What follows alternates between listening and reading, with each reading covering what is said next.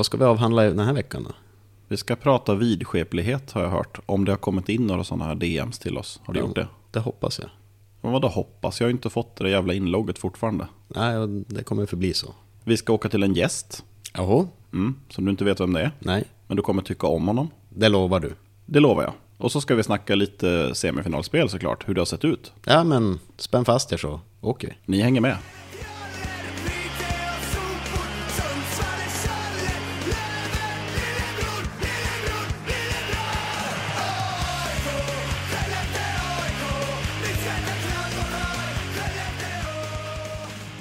Röda lampan lyser. Ja, Just det. Kommer du ihåg den från hockeyn? Nej, du är för liten för röda lampan, den ska lysa. du tänker mållampan. Ja, den kanske är kvar i Kiruna. Jag vet inte fan om vi ens har haft den i Kiruna. Så jävla härligt när det satt en gubbe bakom hålet. Det var liksom hela det här måldomarsystemet. Det var satt en, en gubbe anställd av hemmalaget och skulle kolla om pucken var inne. Så tryckte han på en lampa, då var det mål. Ja, men eh, då sitter vi här eh, i Fredriks vackra hus får man väl ändå säga. Solen skiner, droppar från taket. Ja, jag tänker inte recensera huset, men jag har inte tänkt flytta. Så kan vi säga då. Ja, men ni skickade ju in lite vidskepligheter efter förra avsnittet, så vi tänkte väl att vi drar väl igenom några och ser vad ni har för vidskepligheter för er. Och så har vi fått sådana nu. Ja. Nu är väl kanske inte vidskepligheter så mycket som man ska svara på, men det kan ju vara kul att höra i alla fall. Är du redo Fredrik? Så redo man kan bli. Jag tror du kommer gilla den här synnerligen. Det är någon som vill ha anonym som har skickat in eh, Hej, jag och farsan har för oss lite vidskepligheter innan match. Det börjar med ett bure innan matchen. Sen går vi två varv på arenan innan uppvärmning. Ett medurs och ett moturs. Sen kör de en kaffe och en massarin var under uppvärmningen. Samt varsin påse Ahlgrens bilar i andra periodpausen. Det här gör de varje match utan avvikelser. De bor i fiendeland och försöker vara på så många matcher som de bara kan och hittills är de hundraprocentiga i år.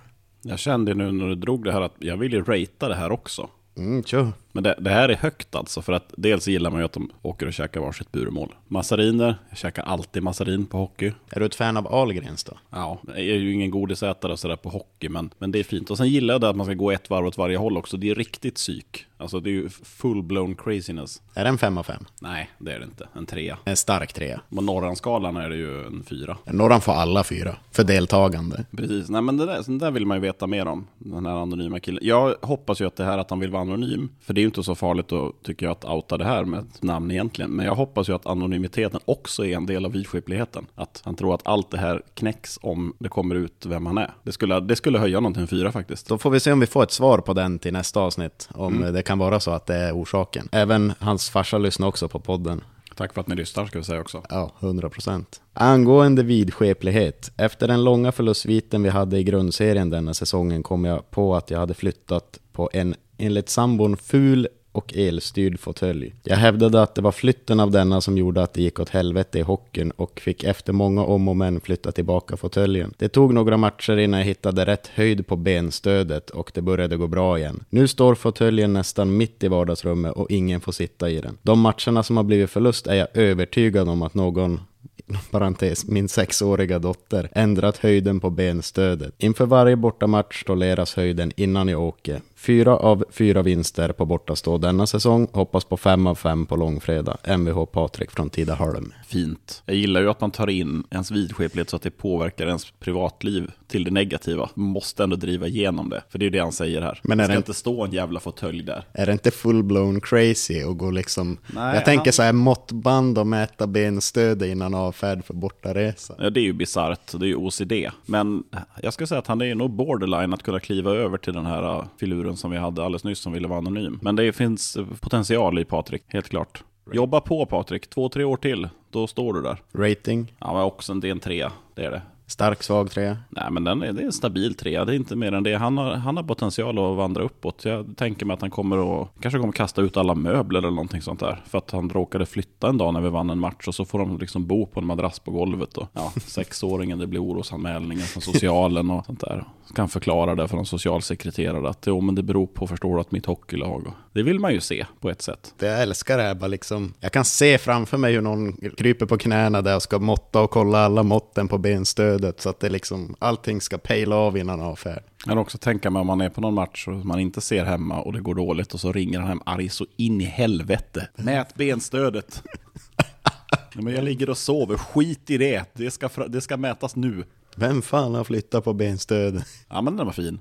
Då har vi fått från en eh, Olivia Ökvist. Kom på att jag och min kusin har en vidskeplighet som jag inte ens tänker på att jag gör när jag kollar på hockey. Måste sitta med korslagda ben och det måste vara höger över det vänstra. PS, er podd slår alla andra poddar. Hjärta. Hjärta tillbaka. Jag vet inte hur man ska ta det här riktigt. Att hon inte tänker på det. Det är ju som både bra och dåligt. Det kan ju vara så att hon har arbetat in det här beteendet så länge att hon inte tänker på det längre. Jag tänker mer så här, är det en vidskeplighet om man inte tänker på det? Nej, precis. Där sjunker hon ju tyvärr till två buremål. Ja, men mina vidskepligheter, det är ju från det jag vaknar på matchdag, så är det ända tills matchen är över. Att man ska vara medveten om det man gör, ja. Ja, Ja, det skulle ju kunna stiga lite grann om det gör liksom väldigt ont eller liksom benen somnar eller hon får liksom stickningar eller bestående nervskador i benen av det här. Ja, men, och så tack för jättefina ord, om jag inte sa det. Det sa jag nog, men det sa du. det är inte så ofta vi får hjärtan till oss. Nej, det brukar inte Det är vara en tjejgrej. Jag tror det. Ja, men eh, det tar vi gärna emot. Från pojkar också. Albin Johansson skriver, min vidskeplighet är att jag måste ta på mig min vänstra sko före den högra innan jag ska på match. Älskar eran podd, det är den enda jag lyssnar på. Jag brukar se er på hemmamatcherna men jag vågar inte gå upp och säga något Ja, men då tar vi det första där. Nästa hemmamatch, då går du upp och så säger du någonting. till oss. Ja, Vi bits inte. Det är tvärtom, det är bara kul om folk vill komma fram och prata om podden. ja obekvämt men kul. Alltså man blir ju glad. Fast jag vet inte riktigt vad man ska svara. Man säger tack, tack så jättemycket. Men kom fram Albin på riktigt. Och så till din vidskeplighet. Det där är ju en klassiker. Den når ju inga jättehöjder. Men jag tänker mig att Albin är ung fortfarande. Han har något att jobba på här. Det med liksom att ta på sig skorna i rätt ordning. Det är ju vanligt hos spelare också att man måste knyta skridskorna på rätt sätt. Du ska på vänster före höger men du ska knyta höger före vänster. Och. Det är ju något att utveckla kanske. Jag tror mångas vidskeplighet börjar med någonting sånt här ganska basic classic. Jag tror jag har haft något liknande i långt, långt tillbaka. Men sen har det eskalerat efter det. Det är lite som när man ser de här hoarder-programmen på tv. Det, ja, men det börjar med att de inte ville slänga dagstidningen. Och sen sitter de där och bor i en labyrint i sin lägenhet. Ja men det finns en snöbollseffekt på vidskeplighet. Det jag, finns jag hopp tror för det. Albin. Precis. Men vad, vad säger vi då? En tvåa? Ja, men det är en stark tvåa. Jo, det är en tvåa. Eh, Men med potential där också. Låt din vidskeplighet ta plats Albin. Bromsa den inte. Omfamna den. Då kan det bli något stort. Jakob Johansson skriver, min vidskepliga grej är att jag aldrig bär kalsonger med motståndarnas färger på under matchdag. Det hade ju varit roligare om man sa jag bär aldrig kalsonger, punkt. Commando på alla matchdagar. Ja, precis. Det är så Ja, men- jävla jobbigt om man glömmer dra upp gylfen också. Den här känns ju ändå typ lika standard som... Det är nog en tvåa här också. Vi vill ju inte dissa Jakob. Nej, nej, Vi kan ju det- inte liksom, man kan inte skapa sig vidskepligheter, de måste ju komma. Så det här ser jag ju som att det är bara att han har inte kommit lika långt i sin vidskepliga utveckling. Men han kanske ska testa det här med kommando annars. kan ju vara spännande. Se till att knäpp gylfen ordentligt, för annars går det fort från vidskeplighet till ofredande. Portad från arenor i några år. Ja, det borde stå i någon, någon bestraffningsmanual vad som händer om man hänger ut kungskobra. Men tack för att du hör av dig Jakob och tack för att du lyssnar på oss. Vi är glada för alla som lyssnar. 100 procent. Jag har gjort lite efterforskningar om dig. Jaså? Japp. Positiv eller negativ? Ja, det kom fram mycket. Men just det här var väl inget negativt så. Men Det är många som vill prata om dig, hellre än med dig kanske. Jag vet inte om jag ska tol- hur jag ska tolka det. Ja, Men jag har förhört mig om eh, dina intressen och, och sådär. Och du verkar ju gilla bilar. Mm. Varför det? Alla bilar? Ja och nej. Alla bilar är väl på något sätt intressanta. Men det finns ju de kategorier som är mer intressanta än andra. Är alla bilar lika mycket värda? Nej. Det jag har fått höra från eh, 0980 Land Mm. är att du är svag för amerikanare. Väldigt. Ägt tre stycken hittills. Jag kan ingenting om sånt. Men så mycket tycker jag om dig, bästa poddkollega, att jag har fixat en gäst idag som vi ska åka till om en stund. Som har en sån där bil som jag tror du kommer gilla. Ja men då vet jag vem det är. Jaha, Ja men jag följer ju Skellefteå AIK nog, nog nära in på för att veta vem i gänget som är intresserad av det. gud förbannat, det här skulle bli en jätteöverraskning. Men det är en överraskning, en positiv sådan ändå. ja, men vi får se om en stund. Ja men eh, ska vi åka eller? Ja, du har väl ingen bil så jag får väl skjutsa dig i elbilen. Tänk om en elbil om man kan lägga till valfritt motorljud. Mycket roligare hade det blivit. Jag passar nog på den. Jag tycker den är ganska bra som den är. Tyst trevlig. Nu drar vi. Jajamän, hej.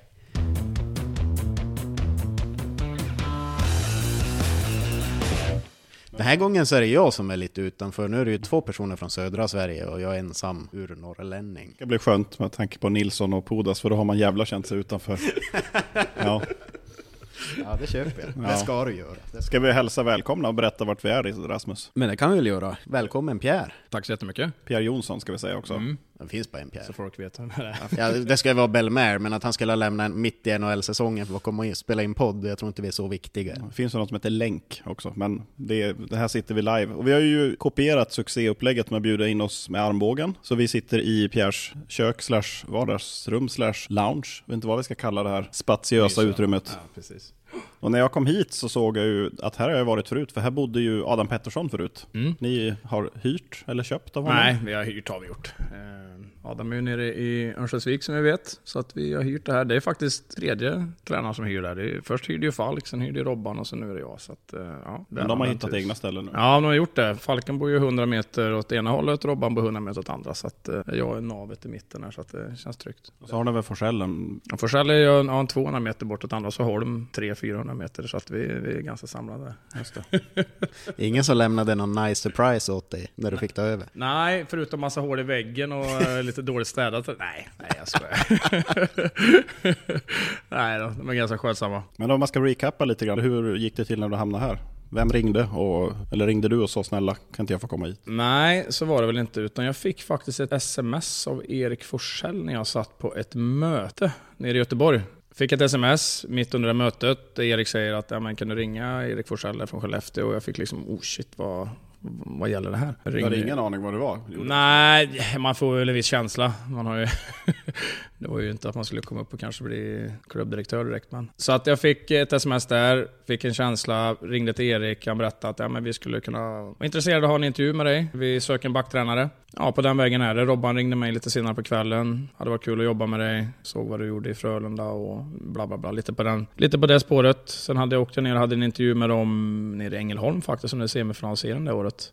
Eh, På den vägen var det lite. Och komma hit då? Hur, du har ju varit i Frölunda många år på tränarsidan. Mm. Annorlunda? Någon, en del är annorlunda såklart, men var, var det annorlunda? Du behöver inte kratta gången åt oss och säga att allt är bättre här, men... Nej, precis. Nej, men kan vi börja med att säga att jag hade jättefina år nere i Göteborg och Frölunda och lärde mig jättemycket där. Kommer hit och liksom kommer till ett A-lag, ett representationslag som kanske är mer till för att ja, men vinna. Juniorsidan är mycket till för att utveckla, även om vi håller på med jättemycket utveckling här också, har en jättefin juniorsida så, så vill man ju även utveckla. Men det är klart det handlar om att vinna i slutändan. Det känns väldigt familjärt, tycker att Skellefteå känns som en ja, men mindre klubb. Som jag sa, mer familjärt. Man hittar på saker ihop, man gör saker ihop. eh, Ja, men det, det känns lite tajtare på något sätt. Väldigt trivsam miljö och jobbig måste jag säga. När du säger med juniorerna där, att man inte tävlar, det vet jag ju. Här har det ju varit rätt uttalat att det är en skola i första hand. Mm. Sen egentligen råkar det spelas ett slutspel Ja, i, i slutet. Men, och man vill väl vinna det också. Det, Tävlar man så vill man väl vinna. Men en del klubbar går väl betydligt hårdare för att faktiskt gå hela vägen i J18, J20. Medan jag här har fått för mig att man kanske mer, jag gissar ju vilt här känner jag, men Ja. att man mer, vi ska hålla oss till det vi gör här. Och så ser vi hur långt det räcker. Jag tycker liksom inte att det där behöver vara ett motsatsförhållande alltid. Jag tycker man pratar om utveckling, men för mig liksom är utveckling, en stor grej ut, utveckling är ju faktiskt att, att lära sig att vinna. Det pratar vi väldigt mycket om i de lagen jag hade, där både J18 och J20. Liksom att även om man utvecklar sig så, så kan man faktiskt liksom lära sig att vinna och få stå där längst upp på pallen och ha en, den finaste valören runt halsen. Det tyckte jag var viktigt för den träningen man bedrev egentligen hela året. Att fan, vi ska vinna någonting i Kan man lära sig att slutändan. vinna? Ja, det tror jag. Hur då? Ja, jag tror att man kan vara i de situationerna så ofta det går. Eh, Man kan göra det extra varje dag. Eh, Man kan alltid ha målbilden att i slutändan så ska jag vinna någonting. Eh, Sen så är det få förunnat att få vinna någonting. Du behöver ju vara i en bra förening och spela med bra spelare för att kunna vinna någonting. Och det tror jag liksom därför många söker sig till just ja, men Skellefteå till exempel. Du har bra chans att vinna. Tror du att det är synonymt att du måste någon gång ha vunnit någonting för att bli en bra slutspelsspelare? Det, att det måste finnas någon form av vinnarhistorik för att man ska kunna gå långt i ett slutspel. Kunna gå hela vägen i ett slutspel. Ja, det underlättar ju att ha killar som har varit med ett tag som kan kanske lära. Men det är ju inte alla som har spelat slutspel kanske. Alla har ju inte vunnit. Är man i sådana föreningar där kanske hälften av lagen har varit i en final eller vunnit ett guld. Eller, det är klart att de kan ju smitta av sig så oerhört mycket liksom och säga liksom... Jag vet när, när Jocke nu liksom, han pratar ju så in i bomben liksom i provpaus som försöker liksom, ja, men smitta av sig och lära allt han kan egentligen. Så att det är ju det är häftigt att ha. Och det, det tror jag att du måste ha spelare som har gått långt. Annars så blir det liksom ingen kanske vikt i orden man säger heller. Om någon sitter och säger ja men fan vi ska göra det här och här och man har varit i en kvartsfinal som mest. Ja men det är klart, det kanske inte väger så tungt. Så är det. Men vad är det man, vad är det man lär sig då? Alltså, jag tror man lär sig att de små detaljerna är så oerhört viktiga. Att, man, liksom inte slarvar liksom. Ja, man kan inte slappna av en enda sekund i ett enda byte. Liksom. Det, då kan det leda till ett mål och det målet kan leda till att man liksom kanske förlorar en första match och det blir en jävla uppförsbacke. Så jag tror att man lär sig att de små detaljerna är viktiga och att man liksom hela tiden byter efter byte efter byte efter byte. Och sen att, liksom att om man förlorar, om man har ett kort minne, det är match om eh, två dagar igen. Liksom. Så att, eh, ja, jag tror man lär sig oerhört mycket om man är med i de situationerna. Det kommer alla tillbaka till. Stig inte för högt och sjunk inte för lågt. Alla vi pratar ja, med säger ja, men så är ja, men det är ju det är lite tråkigt kanske, men det är ju extremt viktigt. Det, det pratar vi om hela, egentligen varje dag skulle jag säga. Ja, men jag tycker inte att det är så självklart. Podas var väl mest inne på det, att du får inte rida på framgångsvågen för mycket heller. Och det tänker man ju, liksom, men det ska väl vara jävligt härligt att komma med segrar i ryggen, men han, är ju mer, han var ju mer inne på att nej, det där ska vi koppla bort, för till, förr eller senare så kommer hybrisen, svulskallen, och då smäller det hårdare och så tar det längre tid att komma tillbaka. Ja. Jag hade ju, man har ju vunnit två raka matcher i, inte vet jag. Quizkampen. Då, blir jag, då är jag ju king. Jag är oslagbar. Är inte du redan oslagbar i quizkampen? Det är fritt att utmana. Också ett ämne för en annan podd. Men man, vad säger, jag, vill, jag blir nyfiken, du säger Jocke pratar hela tiden. Mm. Konkret, Ja, vad säger han? Vad kan han ja. säga till, eh, vad har vi för yngre, Anton Olsson till exempel? Alla i laget är yngre än Jocke, spelar Ja, mest. men jag vet inte fan om man läxar upp Möller så mycket. Vet du, nu är det slutspel Oskar. Ja, jag vet inte om man gör det riktigt. För det första är väldigt högljutt. Han är väldigt rak och tydlig Jocke. Jag gillar ju det med han. Han försöker ju driva laget liksom och få... Ja, men han pratar mycket om detaljer, just att få ut puckar, få ner puckar, sätta forechecken, sätta hårda pass, rejäla spel, gå in i närkamperna, vinna sin duell. Ja, men egentligen små detaljer som är så extremt viktiga i slutändan. Är det här liksom i pausen till exempel? Ja, mellan första och andra. Det blir mycket Jocke-snack här, men Mm. kan han gå direkt till liksom, du, Jonathan Jonsson, så där får du inte göra? Eller snackar han bara generellt i rummet? Nej, men han, Jo- Jocke är ju, han är ju... För det första ska jag säga så här, Jocke är en vinnare. Han vill vinna saker. Han, han, jag tror han håller på med sin sport bara för att vinna. Han kommer till jobbet varje dag för att bli bättre och där, därför kan han ställa jävligt höga krav. Och känner han då att kanske inte någon är riktigt, riktigt är på tå, men då kan han absolut säga det. Han, Tas det emot på rätt sätt? Ja, det gör det ju kanske inte alla, eh, men det är också en, liksom en lärdom man får som hockeyspelare att, eh, ja, sanningen svider ibland, men ja, gör det bättre. Det känns ju som att ens värld är- håller på att rasera. Jocke högljudd och det, är- det är inte den Jocke som man ser utifrån. sett. Nej men Alltså, det, precis, det här är, ju, det här är ju stängda dörrar, man får ju tänka på det. Men man älskar ju inte Jocke mindre nu. Nej, det är ju en sida man kanske skulle vilja se oftare. Mm. Han är ju lite för lågmäld och ödmjuk utåt sett. Kanske Det är i ju- media. Ja, så är det väl. Hur städar man av en förlust psykiskt? Alltså jag har ju svårt, jag är en oerhört dålig förlorare. Hur fan gör man för att bara sudda bort den förlusten och ut och köra? Och en dålig vinnare ska vi skjuta in här.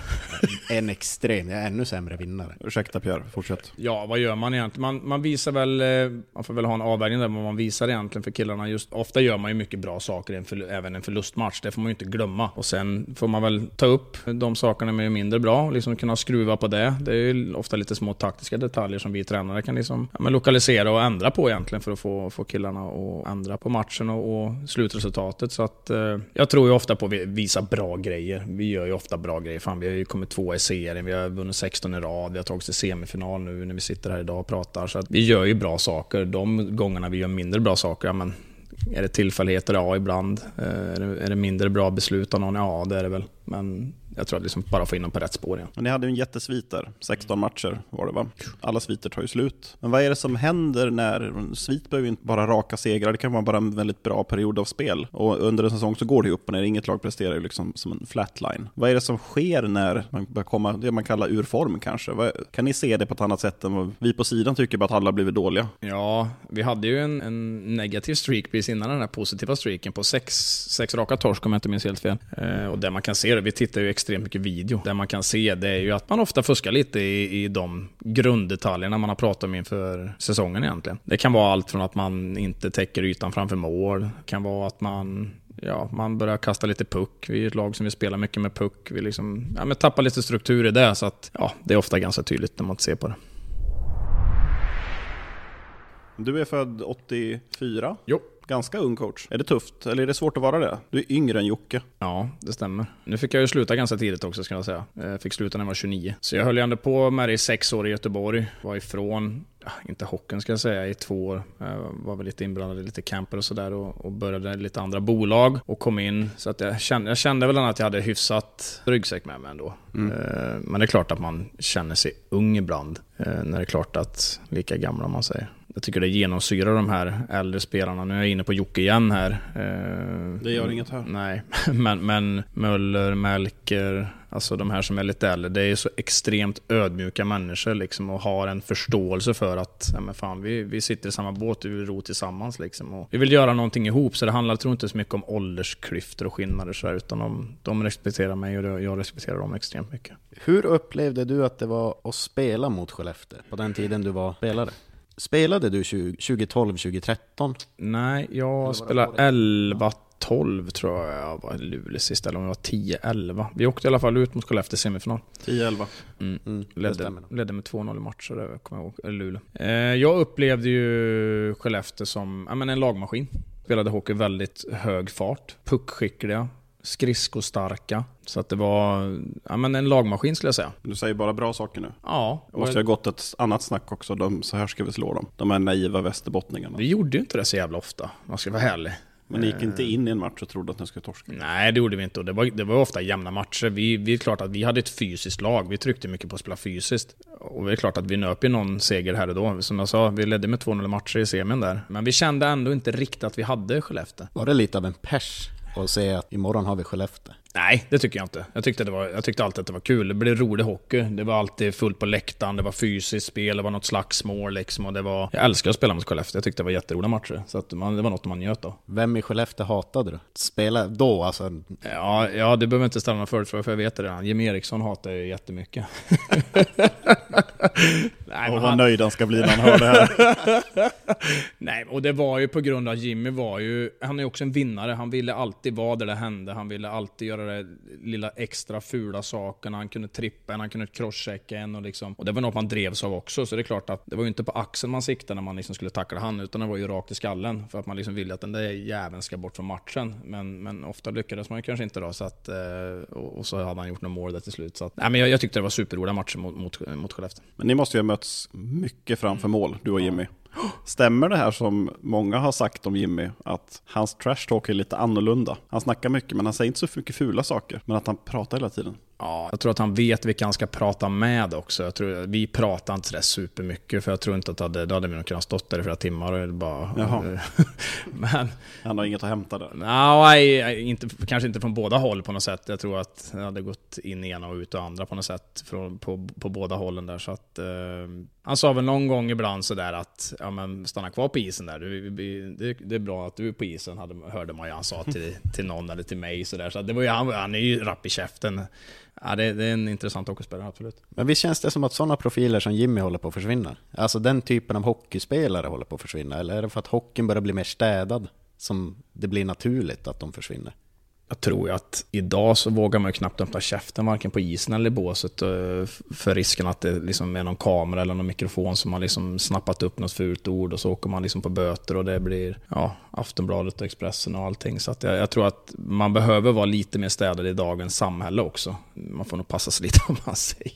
Det känner man ju själv. Ja, det har hänt ganska mycket på tio år där. Till det sämre. Ja, för de som tycker att det är sämre så, så är det ju. De som kanske vill ha bort de här grejerna i hockeyn tycker att det är bättre såklart. Och du tycker? Ja, men jag gillar ju, alltså hockeyn är ju en kampsport för mig i grund och botten. Jag tycker att det ska vara lite på gränsen. Jag tror inte att folk kommer oss för att se folk som har liksom mössan i handen och allt är politiskt korrekta och man säger ingenting fult och man kommer inte under skinnet på någon. Utan jag, jag, jag är ju av den sorten, jag tycker att hockey är en kampsport och det ska liksom få vara på gränsen. Jag vill väl egentligen inte att folk står och kallar varandra för idioter för sakens skull. Men man vill ju kanske att någon ska få göra det när man ser att det kokar. Och så kommer en simor mikrofon och säger att nej, jag såg inte situationen. Nej. Nej, det gjorde du inte. Vad stod du och skrek om det? Nej, det var en helt annan grej.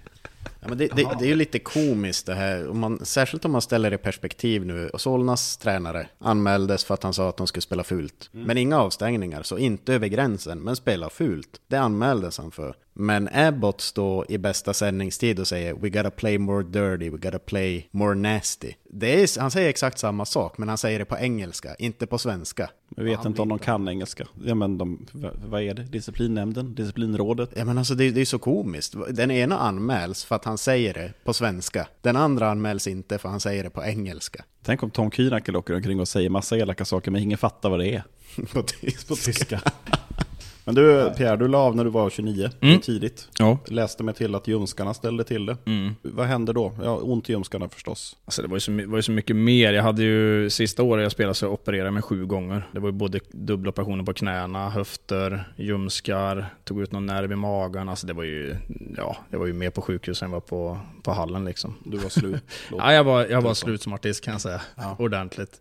Var det lättnad då att känna att det går inte längre? Till slut så var det ju någonstans där. Jag hade ju alltid ont när jag kom till hallen liksom i säkert två, tre år. Om det inte var ljumskarna så var det ju knäna eller ryggen eller diskbråcken i nacken som gjorde på sig påminda. Innan jag kunde liksom börja köra ett vanligt styrkepass så fick jag ju köra rehab i 45 minuter till en timme bara för att kunna börja på det här vanliga passet. Det var ju inget, det är ju inget roligt att ha ont när man spelar hockey liksom jämt, jämt, jämt. Gick på sprutor och liksom ena med tredje. Så att det var, nej, det, det var ja, skönt skönt eh, samtidigt som det var extremt jobbigt skulle jag säga.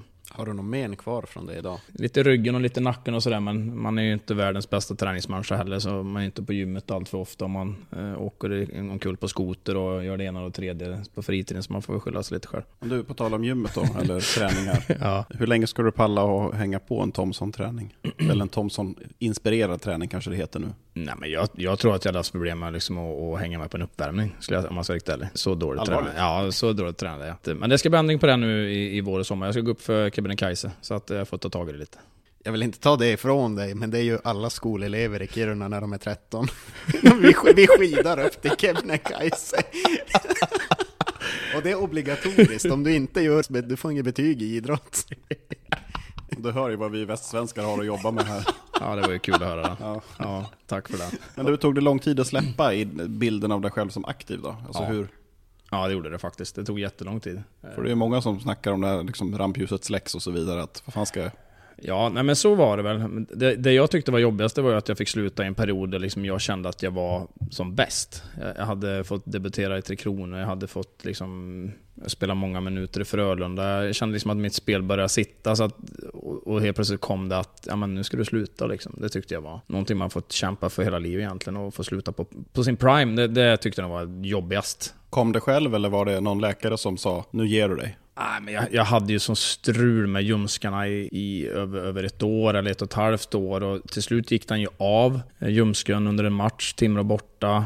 Hur känns det? Ja, det var faktiskt ganska skönt för att ljumsken hade känts som en fiolsträng liksom i typ ett halvår innan. Så när det där släpptes bara jävlar. Nu, nu, nu. Fast Fatt, fattade du vad som hade hänt? Då? Ja, jag kände ju direkt att det var ju... Det, det kändes som att de tog tag på något sätt i, och bara slet loss hela ljumsken från typ... Ja, det var en väldigt obehaglig känsla men ändå lite uh, skön. Det var väldigt grafiskt helt plötsligt. Ja, nej men så försökte jag reba mig tillbaks därifrån och liksom det, det gick inte. Sen försökte jag göra någon halvhjärtat återkomst där med, med någon match eller två, men jag kände direkt att det kommer inte hålla. Så att det, det gick inte. Men du kommer hit som backtränare. Mm. Tittar man direkt så här, jag vill att du ska bli backtränare, ja vad har ni då? Eller är det bara, ja fin chans, jag kommer. Och hur, hur tänker man där liksom, vad, vad får jag att jobba med? Och, Jag tror att som, först, för, som första år så kanske man inte tittar på det. Nu vet jag att Skellefteå är en alltså bra klubb, man har alltid bra spelare som, man liksom, som är Sverige-topp. Eh, just förra årets backsida var ju, men som i år, extremt bra. Det, var, det är ju en ynnest att få jobba med sådana typer av spelare. Man har den bästa offensiva spelaren, man har den bästa defensiva spelarna, man har bästa tvåvägsbackarna, man har de bästa yngsta spelarna i Sverige. Så att liksom, det, det är liksom ett privilegium att gå till jobbet varje dag. Det är liksom, som backtränare är det ju det man drömmer om, så att eh, det är ju extremt tillfredsställande. men när kom du hit på året? Vilken, sån, Eh, kom hit i maj. du var med på lite försäsongsträning då. Ja, vi var med hela, hela den försäsongen egentligen, sommaren. Vad hinner du se då? då? Första året var det ju mycket kontorsjobb. Man sitter och liksom plöjer playbook, man sitter och plöjer videoklipp, man plöjer massa grejer. Så att, men det man ser under en sommarträning, det är ju en som tar hand om kroppen, förbereder, sig- förbereder kroppen för att liksom göra en lång och bra säsong. Eh, man ser olika tävlingar där folk vill vinna, där man liksom ger allt. Man ser mycket personlighetsdrag skulle jag säga i fysträningen, som är ganska intressant. Hur nära är samarbetet mellan dig som backtränare och Forsell? Om vi tar Högberg till exempel, och eventuella nyförvärv.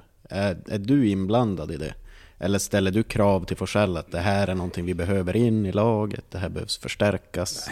Det ser ju Erik och det är ju en ständig process som vi pratar om också. Sen, sen tycker jag han är väldigt inbjudande just när det kommer upp nya spelare och, som ska in i laget, att man tittar på det. Och, och han låter mig ge en bild av, av spelarna och han ger mig en bild av vad han har sett. Så att jag tycker han är väldigt inbjudande just i, i nyförvärv och sådär. Men du var inte inblandad att scouta Högberg till exempel? Jo, vi satt och tittade på Högberg. Nu var det ju den delen av säsongen där vi liksom skulle ha in en back och då, då tittade vi faktiskt alla på honom, både jag, Robban och, och Falken. Och det gör vi oftast också på alla spelare egentligen. Sen är säkert att man hinner med alla. Man får en lista på 10-20 stycken och så då kanske jag tittar på 3-4 backar och så tittar de på forward. Så att, men vi, vi är inblandade, absolut. Fanns det någon annan intressant back där som ni tittade på? Vad tänkte du på något speciellt? Nej, innan, innan det vart Högberg tänkte jag. Det var ju ganska så skral marknad i år skulle jag säga, på alla positioner. Rasmus letar namn nu. Ja, jag, jag märker det. jag, om jag säger så här, jag är väldigt glad att det blev Linus. För jag tycker han är en väldigt bra ishockeyback. Ja, där håller vi alla med dig. Ja, Jag tycker att han är, han gör sällan fel. han är superduktig, verkligen. Mm. Kändes också som att han kom in väldigt snabbt och anpassade sig. Det var en match och så var han som att han hade varit där jämt. Andra matchen hade han satt hela spelsystemet tyckte jag. Nu är jag en soft coach så att jag ska inte, det är inget expertuttalande men jag tycker fortfarande att han, han är ruskigt stabil i det han gör. Ja, det är en extremt bra tvåvägsback som jag tror det liksom går att få ut ännu mer offensivt av. Defensiva spelare har han ju, sitter ju liksom i ryggmärgen. Eh, Det, det ser man ju varenda byte. Han ligger rätt, han har klubban rätt, han positionerar sig rätt mot sin få. Alltså han, han är jätte, jätteduktig. För att vara så ung också som man faktiskt glömmer. Ibland kan man titta på Linus och säga, men just det, han är 35 år och har spelat ligan i så många år. Han har vunnit fem SM-guld, men han har faktiskt inte gjort det, utan han är, han är fortfarande jäkligt ung. Ja, han är 24-25. Ja, precis. Eh, och, och faktiskt vunnit, eh, så att det är också en sån här grej. Varit med och vunnit, eh, en vinnare. Och det märker man, och det är en kille vi kommer behöva, och behöver. Gled vi ifrån frågan om namn nu? Han körde en riktig politikerduckning. Ja, jag, kö, jag köper det, för han gjorde det bra. eh, men du skulle tycka att vi, en spelare som Högberg, förlänga till nästa säsong också? Men Nu har vi ju en väldigt tight och trång backsida skulle jag säga. Och många yngre som är, som är på gång uppåt. Pelika eh, vill man inte stoppa i sin utveckling. Vi har Salomonsson som ska liksom göra en ytterligare en fantastiskt bra säsong. Vi har många spelare på kontrakt så att vi... Det, det är trångt. Det, det är det jag kan säga. Men på tal om Salomonsson och Pellika, Mm. hur är det att få träna? Alltså det, det är ju ändå riktiga talanger.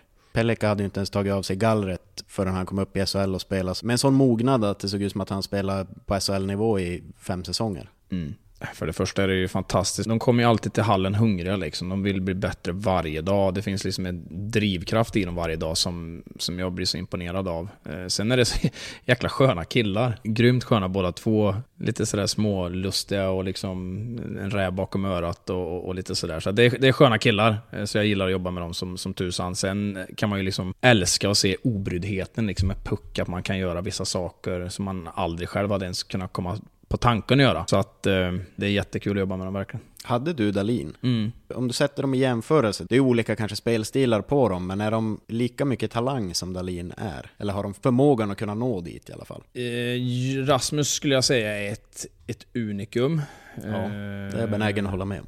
Det är han. Och jag skulle säga att hans tävlingsstapel kanske var lite högre än vad de, vad de har just nu, skulle jag säga. Sen ser jag att de har det i sig. Vad är en tävlingsstapel? Men att de tävlar i allting man gör. Gjorde Rasmus en dålig träning eh, med J20, då, då bad han om liksom att få träna med J18 och U16. Liksom. Han var så förbannad på sig själv. Så han var ju liksom extrem i allt. Förlorade han ett smålagsspelare, men då kunde han vara liksom sur en vecka. Liksom, bla bla bla. Han var ju extrem på sitt sätt. Men de har ju samma talangnivå, skulle jag säga. De, de ju, ligger nog hyfsat i fas. Sen, sen så som jag sa, Rasmus, menar, en, en draft-etta är en draft-etta. Liksom. Så Det, är är, det är svårt att se förbi. Så är det.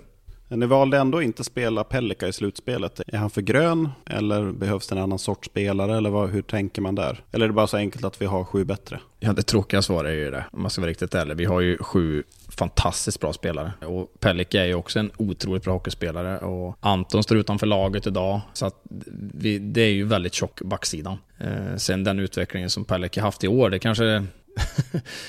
han hade säkert löst att spela slutspel. Jag tror att slutspel är ju, blir ju lite tajtare, lite tuffare, lite hårdare, lite. Men man behöver kanske ha något kilo till på sig, eh, på, på kroppen sådär. Sen så hade han säkert löst det med sina passningar och förflyttningar och allt sånt där. Men just, just nu har vi sju väldigt bra hockeybackar som jag är väldigt nöjd med. Till nästa säsong, Mm. har du någon drömback som du skulle vilja få in? Det är helt upp. Nu pratar vi inte kanske riktiga Erik Karlsson och sådana backar, utan som faktiskt är realistiskt. Något som är realistiskt skulle jag säga, men, men det är ju orealistiskt med tanke på att han har kontrakt. Eh, och det är ju Skellefteå-bekanting som Anton Lindholm. såklart. Mm. Jag tycker han har gjort en, en väldigt bra säsong i Leksand och står för någonting. Står för ett hårt, tufft, rejält spel. Står för liksom ett, han spelar med väldigt stort hjärta liksom. Så att, eh, det är klart att det är en kille som hade varit kul att se i Skellefteå-dressen. Det är bara jävligt synd att han spelar med ett stort hjärta för fel klubb. Det Jo, var inte riktigt det vi var inställda på här. Så blir det ibland. Och så blev det ändå bara åttondelsfinal för Leksand. Visst var det så? Mm. Ja men precis, det är roligt att spela ett lag som var lite längre. Så att, ja, vi, vi hoppas och tror att han ska hitta hem någon gång.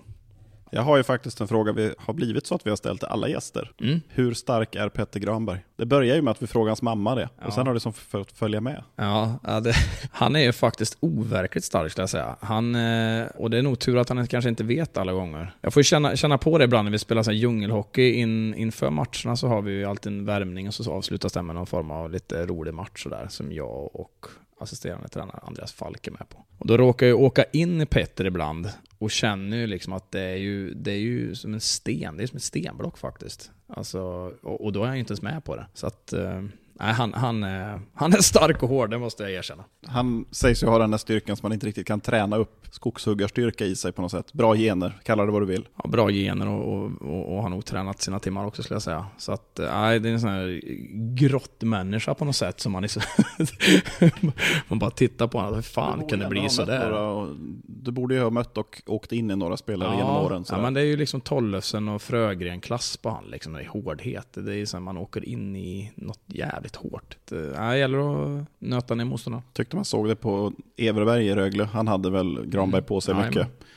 Han var nog ganska less det. Ja, ändå känns det som att Granberg måste hålla tillbaka lite grann, för går han all out då blir han avstängd. Eller all in. Ja, Vi får ju nästan varna liksom domarna inför matchen att vara med nu på att våran åtta han är ju starkare än alla andra i hela serien. Så att eh, ramlar de lätt så beror det på att han är stark. Är det så? På ja, riktigt men li- alltså? lite så. Absolut. det, det är ju en faktor liksom. Det här med filmningar då? Mm. Det är jätteämne numera. För stort tycker jag. Eller det är tråkigt att det tar så mycket fokus. Mm. Men vad, vad har hänt? Har det hänt något till att börja med? Är det bara fler kameror eller filmas det mer? Eller vad är det som har... Ja, det har nog, ja det är mer kameror. det vet vi ju. Eh, Jag tycker någonstans att den här heden, att man inte lägger sig, har försvunnit. Jag måste ändå säga det. Jag tycker att det är för många som har för dålig heder i kroppen. Och och det tycker jag är för jävligt. Men hur bemöter man det då? Alltså som tränare tänker jag att om alla gör det så får man ju en nackdel om man inte gör det själv. Om det funkar. Och det verkar det ju ändå göra. Jo, så, så kan man ju också tänka. Så, så hoppas jag inte att eh, någon klubb som jag kommer träna i framtiden eller, eller Skellefteå gör, och det gör vi verkligen inte. Utan vi vill få bort det. Jag, jag tror liksom på hårdare avstängningar. Jag tror på stora, stora bötesbelopp för att liksom få, få bukt på det. Det är det här du har varit inne på Rasmus. 5000 kronor kanske inte skrämmer. Alltså vinner du en avgörande match, en betydelsefull match på att du kastar det och du får 5000 i böter så tror jag att klubben går in och bröstar det. Om inte annat är du en sån kaliber av spelare att du tjänar mycket. Det, det enda de här 5000 slår hårt mot, det är de som går på juniorkontrakt. Det är ju that's it. Folk som ligger på 200, 250, 300 000 i månaden, 5000 för dem. Vad är det för straffen? Det är ju ett icke-straff.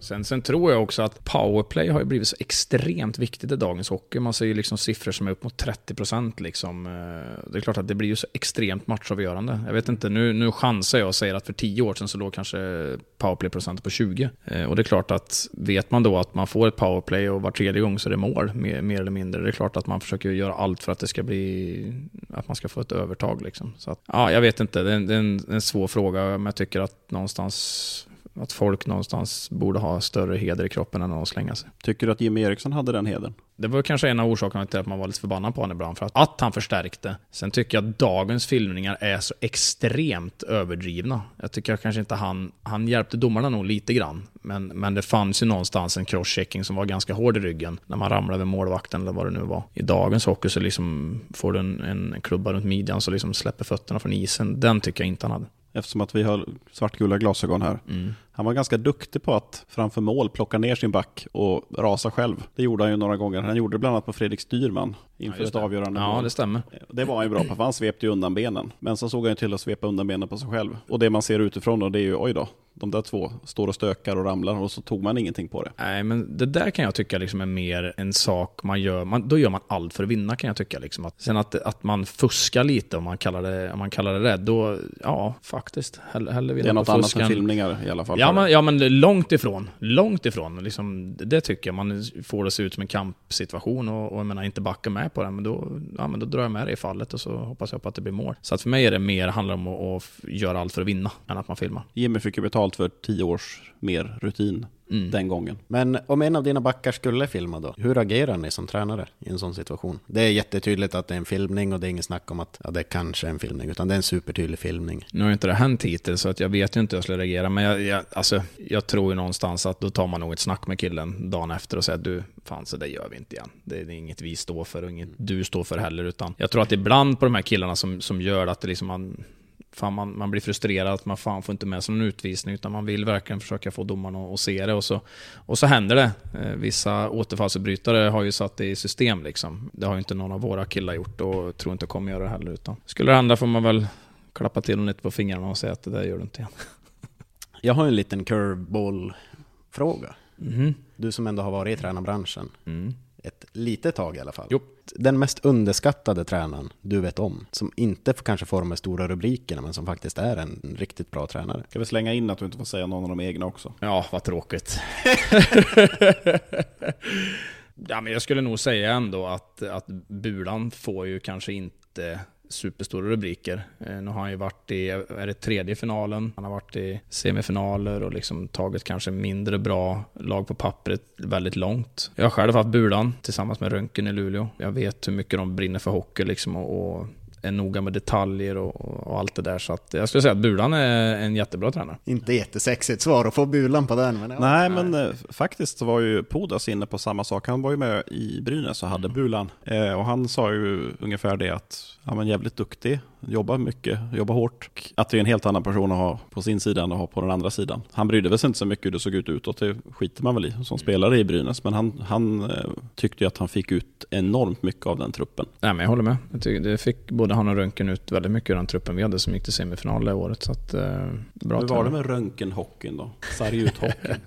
Det var som att åka på sådana här gamla, gamla hockeyspel att man hade, man drog i de här stängerna. Ungefär så. Jag hade, hade min åkning att åka i liksom. Och jag skulle inte åka utanför den. Nej, lite skämt att säga, men det var väldigt strukturerat. Alla visste vad man skulle göra i alla fall. Men det måste ju ha varit en väldigt uttalad strategi att defensiven först de där åren. För det var ju väldigt målsnåla matcher. Mycket. Igelkotts försvar, ledning och sen försvara ledningen.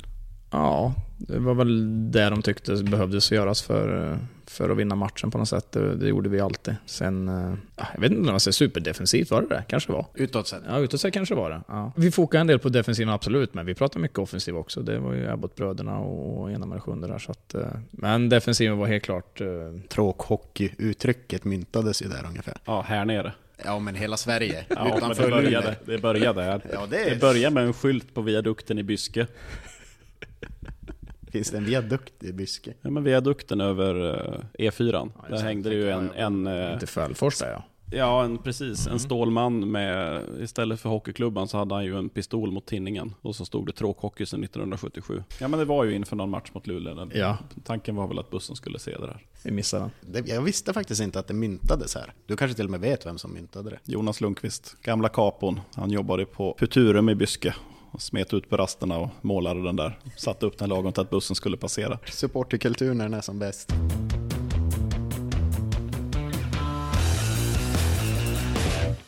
Jag har ju en sån här jättetråkigt ämne men som kommer upp hela tiden. Ja. Det här med underliggande siffror. Oj. Ja. Vad är det? Det kommer upp hela tiden. Framförallt när man har förlorat matcher. Kommer det upp. ja, vi försöker faktiskt titta på dem även när vi vinner. Underliggande siffror, kortfattat, är väl att matchen man ser kanske med ögat kanske inte alltid riktigt stämmer vad, vad faktat säger. Eh, Att vem som har styrt matchen, vem som har haft mest farliga chanser. Expected goals-grej lite grann. Ja, exakt. Man graderar chanser och så liksom ser man om man har släppt till mycket och om man har släppt till lite. Och ibland kan man ju faktiskt ha gjort eller förlorat en match men gjort en väldigt bra prestation, som man pratar om. Svintråkigt också att säga. Men någonstans ger det ju oss eh, en trygghet som tränare att vi vi gör så bra saker även om vi förlorar. Hade vi bra underliggande siffror i förra matchen? Eh, De var ganska jämna skulle jag säga. Och förra matchen när vi spelar in här, det är match två mot Örebro borta, ja. Precis. Mm. Vad jämna siffror där alltså. Av det lilla jag har sett, ja. Som att jag vore fem år, som det heter. Vad är Corsi? Du, jag är nog lika gammal där faktiskt. Jag är svindålig på. Vad skönt att höra. Jag i grund och botten är ju inte sådär super, super nördig just med statistik. Det finns det ju andra som är och tur är väl det. Så att man får liksom fakta ibland. Så jag, jag är ganska dålig. Jag vet att courser handlar liksom om att ta mycket skott och man ska liksom vara... Det är typ det jag vet. Det är ingen idé jag frågar vad Fenwick är heller då. Nej, absolut inte.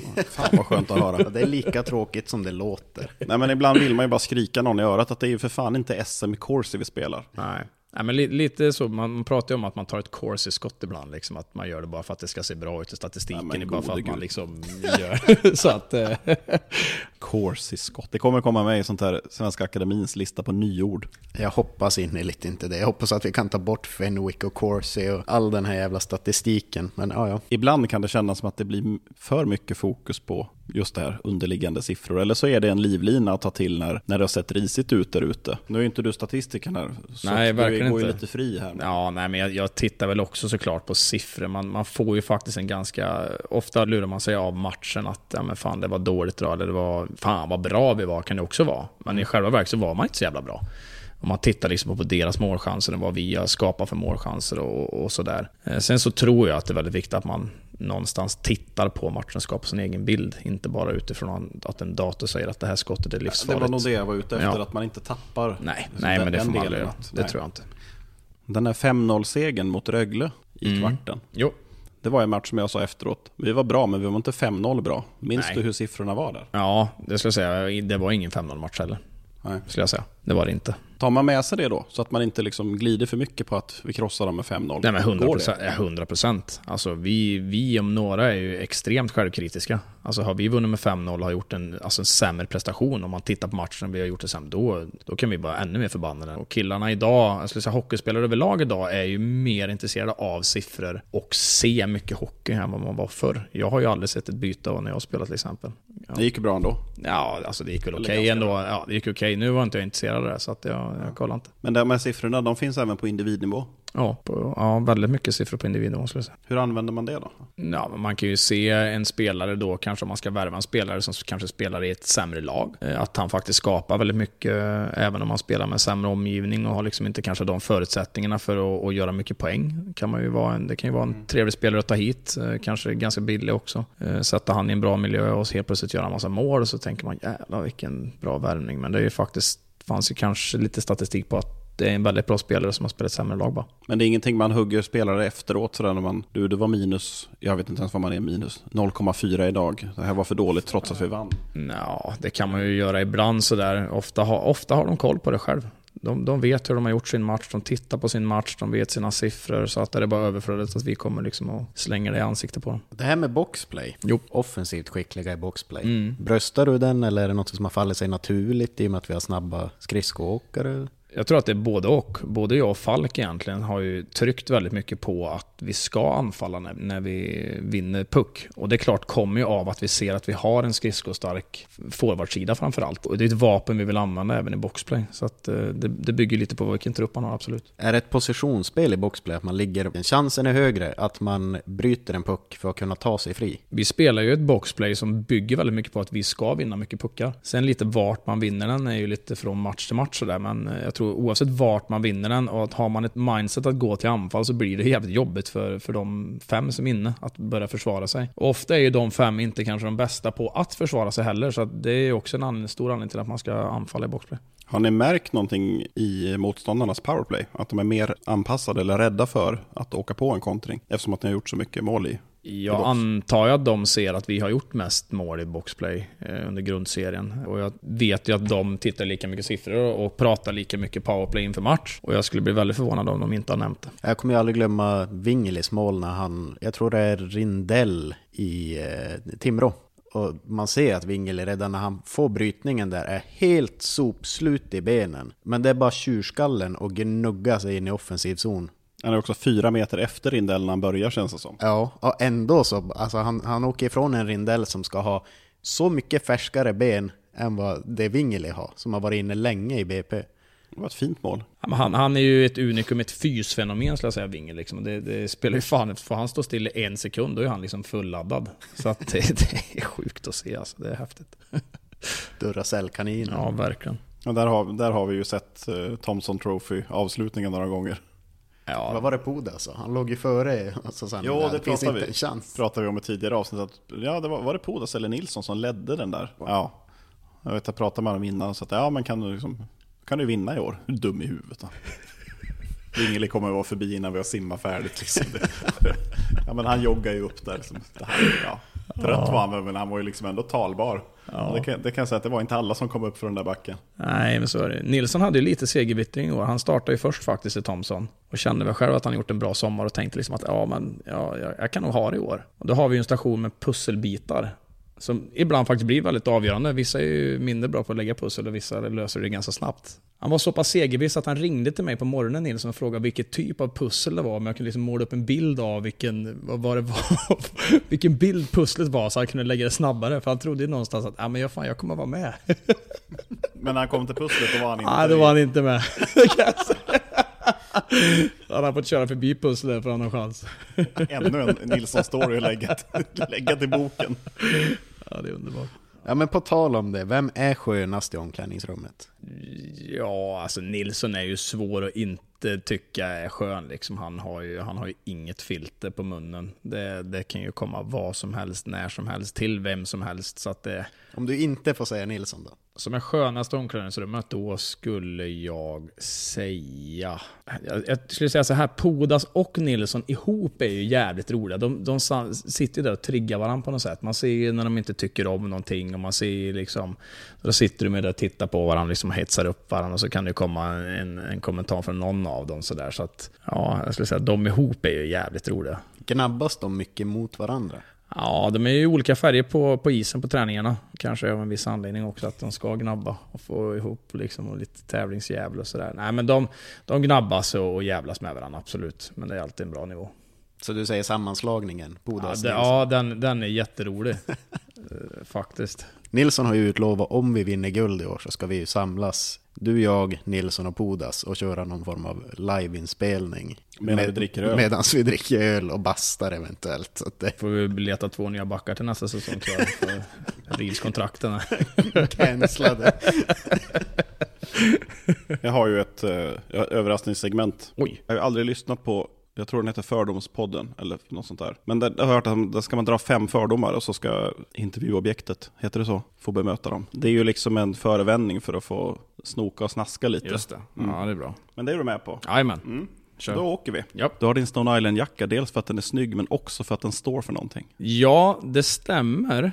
Dock har ena knappen släppt, så jag var tvungen att ta av det här märket eh, på sidan. Så det syns ju inte att det är en Stone Island, men jag har den ju fortfarande. Så att både och. Den var ganska dyr, har jag hört rykten om. Nej, det var den inte. Jag gick och gluttade på den där jävligt länge och väntade tills en sommar när det var halva priset på den. Då slog jag till. 10 000 istället för 20. Eh, Nej, snarare hälften och hälften. Noterat. Ja. Du sögs in i Skellefteå-hatet under dina tre år i Luleå och lagom till semifinalen hatade du allt från Jocke Lindström till Västerbottenost. Nej men så var det ju. Det var ju faktiskt en, jag vet inte, jag vet inte om det här passar ens, men en semester vi hade när vi bodde i Göteborg, så åkte jag faktiskt förbi här och berättade för barnen att det här stället hatar jag väldigt mycket under mina tre år i Luleå. Och det hatet kanske låg kvar lite grann i alla fall under den semestern.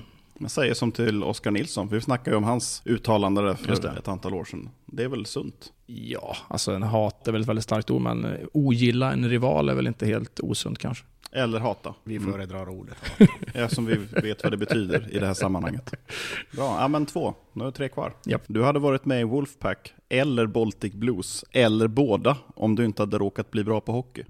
Ja, det roliga är att eh, Wolfpack hade inte varit med i. Baltic Blues är nog när, närmare sanningen skulle jag säga. Det är nog lite mer mitt klientel och har ett antal kompisar som har varit med där. Så att eh, Jag ska säga, det är Baltic, Baltics Ultras gruppering. ja, de, de sjunger man ju ett par ram, ramsor om efter ett eh, antal öl skulle jag säga ibland. Ja, jag vet inte. Det är ju någon form av gemenskap. Jag tycker de verkar ha lite trevligt ibland. Ta det som ett ja. Ja, kanske. Du tycker egentligen att det var roligare med derbyn mot Leksand när du var i Mora än vad det var att möta Skellefteå i elitserien. Ja, ja, det skulle jag... Ja. Jag vet, det var, det var bra derbyn båda två. Det var lite hetsigare mot Leksand skulle jag säga. Eh, dels på läktaren och dels på planen. Det var lite mer... eh, Hat. Ja, det var lite mer hat och det var lite mer... Ja, vad ska jag säga? Det, det, det var hå- hårda, tuffa matcher. Jag gillar att höra det här. Ja, jag förstår det. Det är ju väldigt fiskande frågor. Nej. Är du redo för en sista? Ja, kör. Du kunde inte riktigt skilja på Chris och Cam Abbott under tiden i Luleå. Men du tyckte också att det spelar inte så stor roll. Nej, första tiden är det, stämmer det absolut. Nu förstår jag inte att jag inte såg skillnaden. Men, men första tiden var definitivt, eh, det var ju två gubbar som åkte runt mer eller mindre i jävligt hög fart. Och det spelar väl ingen jättestor roll. Men, men efter ett tag så lärde man ju känna dem och uh, insåg att det är två fantastiskt fina människor. Vi måste bryta och klippa här, för jag är så jävla chockad över att det där skulle kunna vara fina människor. Total psyk i min bild av de där två. Abbots. Ja men herregud i himlen, vilka jävla dårar. Alltså, ja, du får medhåll från mig. Jag, jag tycker inte Ja men vi har. Bulan, i- det här, du får klippa bort det eller så får du med det. Men alltså vi har ju Bulan som kan stå och gapa och skrika på sin pall där i båset. Men eh, Abbott är ju en, eh, han är ju, han är ju skogstokig. Han är ju galen. Han är ju inte, det- han är ju inte sund. Visst var det han som slet till sig en av Seymours tv-skärmar i Ja, båset? eller någon iPad eller vad fan. Ja, men det man ska säga också då när man, det är återigen en sån här en kille som gör allt för att vinna. Sen kanske han, man tycker att han går över gränsen i vissa fall. När jag spelar med honom så, så återigen, han, han, de förberedde sig bra, de tränade bra, de kom till hallen, liksom peppade laget, de gjorde alltid allt i alla byten. Liksom. Så att jag kan liksom inte ändå säga att det där är en dålig kille på något sätt, utan eh, jag respekterar honom. Det låter ju tyvärr som det här klassiska, sådana man gillar att ha i sitt eget lag. Ja, men verkligen. Verkligen. Det är en sån du vill gå ut i krig med och, haka på. Så. Nu hade du lämnat Luleå tror jag när Oskar Lindberg körde sitt klassiska trash talk. Just det. Har du hört den? Ja, jag har hört den faktiskt. Jag har även hört hela liksom, Globen skrika någonting om Ebbot-bröderna där och bla bla bla. Så att, eh, Det var kul att veta vad Oskar Lindberg hade fått för avstängning för det idag. 100 matcher. ja, Jag tycker Pierre klarar frågorna bra. helt okej va? Du fick Ja. väl exakt de svaren du sökte efter? Ja, men det är nog fyra buremål. Har du någon favoritramsa från klacken? Du, jag satt och tänkte på det här igår. Jag är svindålig eh, på, på ramsa faktiskt. Jag, jag gillar ju... När Podas i mål tycker jag är lite, lite kul. Så. Den över Möllers. Ja, just det, Möller så har du... Ja, nej, Möllers är också ganska bra. Podas eh, skulle jag nog säga för. Skulle du säga att det är stor skillnad på en värmlänning och en västerbottning? Jag har alltid tyckt att Värmland är lite mer Norrland över Värmland än vad det är i övriga delar av södra Sverige. Ja, ja men det skulle jag nog säga. Det är, jag trivs väldigt bra i båda de här städerna. Eh, både i Karlstad och Värmland. Och, eh, men även här, jag tror att man är liksom lite, man säger, lite öppnare. Det, det är ett ganska enkelt liv. Man tycker om, att liksom, man tycker om enk, enkla livet liksom på något sätt. Det är inte så tilltufsat och det behöver inte vara så jävla fint allting. Utan eh, man, man är ute i naturen lite och man grillar någon korv och man tar någon bärs ibland och sådär. Och, och har det lite gött och enkelt sådär. Så att, eh, Det är inte så jävla komplicerat. Nej, men det är inte det. Och jag, försöker väl leva så själv också som människa, så att eh, det är väl sådana jag gillar att umgås med också. Så att. Sen är vi tillbaka på jänkare. Ja, Har det alltid varit ett intresse sedan du var barn eller något som har vuxit fram i vuxen ålder?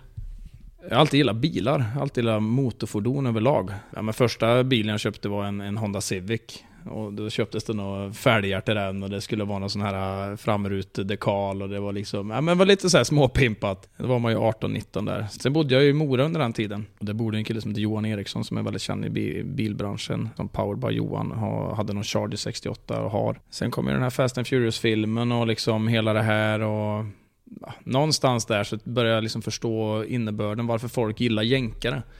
Just det med ljudet och formen och Ja, men det är något speciellt, liksom en, en bil som lever på något sätt. Och, och framförallt när man har köpt en här nu då. Jag köpte min första när jag var 25-26, så köpte jag en Caprice 66, eh, en Cheva. Eh, och liksom börja förstå det här med att man, man åker liksom inte bara en bil, man kör en bil, man får liksom vara med och det, det racklar lite och man får passa på. Sen köpte jag den här bilen som jag har idag, en, en, Dodge eh, Coronet, en 69, som jag har plockat ner i molekyler här. Jag har ägt den i sex år. Hållit på och renovera den här de sista tre åren, så får hoppas få ut den här i, i vår. Men om jag alltid har gillat bilar, så inte sen barnsben ska jag säga, men det har kommit efter år. Och du har ju en Coronet idag. Mm. Är det drömjänkan eller har du någon som ligger lite högre om du ska bli Elon Musk-rik? Ja, det är väl det i så fall då. Jag är ju i alla fall inte så att jag bara behöver ha en Mopar-bil, liksom att det ska vara en Dodge eller det ska vara ditten och datten. Utan jag skulle gärna ha en, en, en Cheva 64 eller någon eh, Cheva 59 eller 55, 56 och sådär. Så att jag är absolut öppen för förslag om jag skulle bli Elon Musk-rik. Ja, men vi börjar väl vara klara. Får tacka så mycket för att vi fick armbåga oss in här också. Tack Pierre. ja, det var välkommet. Ni kom ju med munkar och grejer, så att det var, kom gärna igen. Ja, du är ju inte hållen av Thomson på det sättet som andra. verkligen inte. Och det ska vi säga till protokollet att vi har ju bara haft med oss sådana råbollar och sånt till våra spelande gäster. Ja, självklart. Ja, Oskar Nilsson åt ju bara en halv sån för han sa att man måste tänka på Thomson. Havregrynsgröt och grejer. Ja, precis. Han följer ett nogsamt kostschema. Det vill vi ha med. Ja, igår spelade vi semifinal 3. Har du hämtat dig från den? Ja, men jag tyckte vi kom ut nästan som vi har gjort de andra.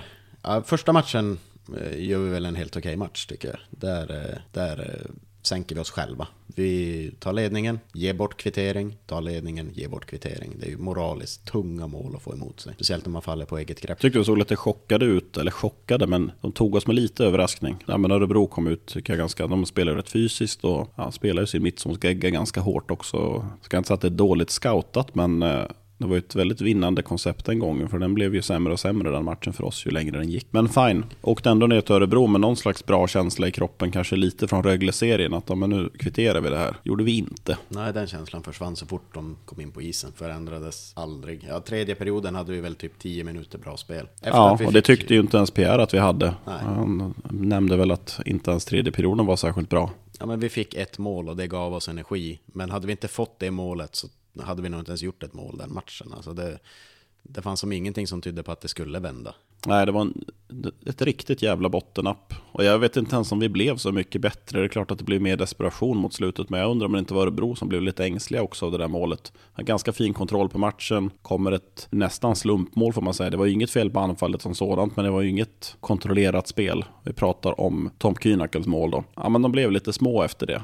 Men det blir lite som Albin Sundsvik mål också i Rögle-serien. Ja, men där tyckte jag att det vred om för oss på ett annat sätt också. Jag tyckte inte att vi kom upp i någon jättenivå. Det var, det var en jävla skitinsats. Sen kommer vi ut nu i match tre och första perioden. Jag tycker att det ser likadant ut nästan som det gjorde i Örebro. Vi har något farligt läge, men jag tycker att bitvis så sköljer Örebro över oss med farliga lägen. Linus var riktigt bra i målet. Han Ja. räddade oss undan, ja med hjärtat i halsgropen höll jag på att säga, men, men alltså just så pass till första perioden. Ja, man brukar alltid tänka så här efter den, perioden man är missnöjd att vill jag byta med det andra laget skulle jag hellre vilja att AIK hade gjort vad det andra laget hade gjort. Och det hade jag ju velat igår. Jag hade ju hellre haft Örebros prestation efter första, det får jag säga. Men det som var fint med första perioden, nu vet ju alla som lyssnar hur det gick, det var att det började i alla fall vrida om åt rätt håll. Det kändes som att, nej, vi ska inte gå i det här. Vi ska inte hamna i match två-läget en gång till. Det blev bättre mot slutet och det blev klart bättre i andra perioden. Ja, andra perioden så kommer vi ut som ett helt nytt lag. Det är ett lag som jag inte har sett den här semifinalserien. Det ska inte behöva ta sju perioder såklart i ett slutspel eller i en slutspelserie. Men det kändes ju som att det man började göra i andra perioden, nu blir det lite speltekniskt här, så nu är det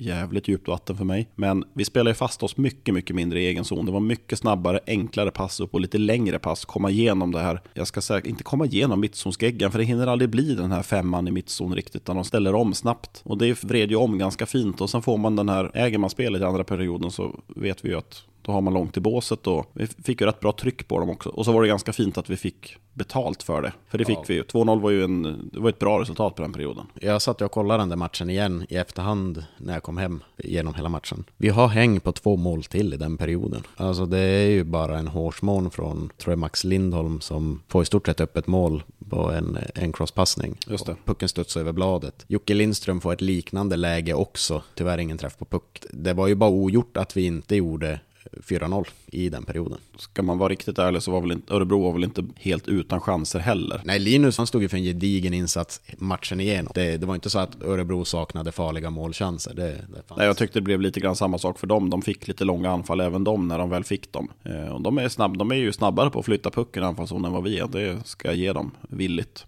Deras powerplay såg riktigt farligt ut. Alltså de flyttar puck på ett oerhört bra vackert sätt. Alltså Ja. det går fort. Skjuter direkt nästan hela tiden också. Hela deras plan det är att det ska komma ett direktskott när vi är ur balans. Och där har ju inte riktigt vårat PP kommit upp. De får ju rörelse på hela våran box konstant och genom det hitta luckor och skjuta eh, mot en skymd Linus. Jag tycker vi har fått fin rörelse på deras box också. Problemet är att vi ska ju lägga pucken till rätta och kela med den och, och, och prata lite med den och lägga loggan åt rätt håll innan det liksom Ja. pucken flyttas nästa gång. Det, de enda som egentligen skjuter på direktskott i vårat powerplay, det är backarna. Jo, Det måste direkt, alltså pang bom, måste smälla direkt. För att annars hinner ju målvakten flytta över och då är han ju i position igen. Jag tror att det där kommer mycket av att det har gått lite trögt i powerplay. Ja. Det saknas lite självförtroende. Det kommer ingen som spelar hålla med om, men det skiter jag i. Men det är ju så här det ser ut. Man gör den. lite extra grejer för att man inte är riktigt säker. Man kanske inte vågar göra det man borde göra i ett farligt läge, för man vill inte släppa en kontring. Det tycker jag man har sett ganska mycket på AIK nu efter nio perioder. Ja. Att man har varit ganska rädd för det. De slog oss ganska hårt på fingrarna. Örebro är farliga på kontringar. Ja men vad var det Pierre sa? Att de har haft nio omställningar i en man mer i match två. Det brukar vara en eller två sa han. Det är klart att det sitter lite i huvudet. Men en fin insats som jag sa till någon efteråt att jag tror att det var en ganska lagom seger. Framförallt var den ju välbehövlig.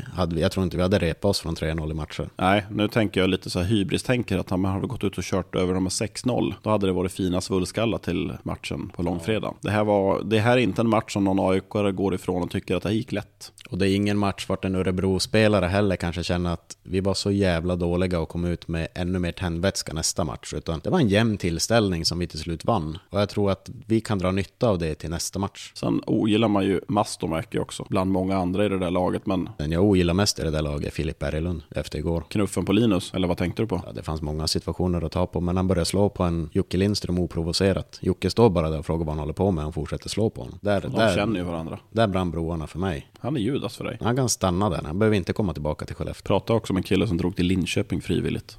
Nej men eh, man ger sig på Jocke på det sättet och han gör ju det bara för att försöka få Jocke ur balans och få med sig Jocke ut i utvisningsbåset. För vi hade powerplay då. Så det är jättetydligt att han ville plocka bort vårt offensiva vapen. Men det tar inte ifrån honom att han är, han är ett rövhål. Och har varit det matchserien igenom.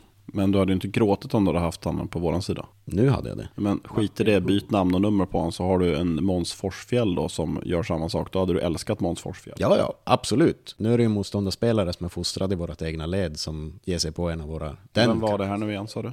Filip Hu. Ja just det, i Öreho. Ja, där fick du till det. Det var bra. Det, det, det, det måste jag credda dig. Det, den var fin. Fyra plus. Nej, men eh, han har blivit en Martin Hu för mig. Just det. Så är det bara. Ja men långfredagen blir ju en viktig match. Ja, det går ju en buss härifrån. Ja, och när det här avsnittet släpps, det är väl ungefär samtidigt som bussen börjar rulla. Ja, förhoppningen är ju det i alla fall. Jag har ju trots allt lovat att de ska ha ett avsnitt att lyssna på under... Jaha, du har det. För bussen rullar ju alltså, det ska vi säga till er som lyssnar, halv sex rullar det en buss från Skellefteå Kraft Arena som ska åka genom Sverige till Örebro, se på ishockey ett par timmar och sen rullar de hem och i bästa fall är de hemma på påskafton.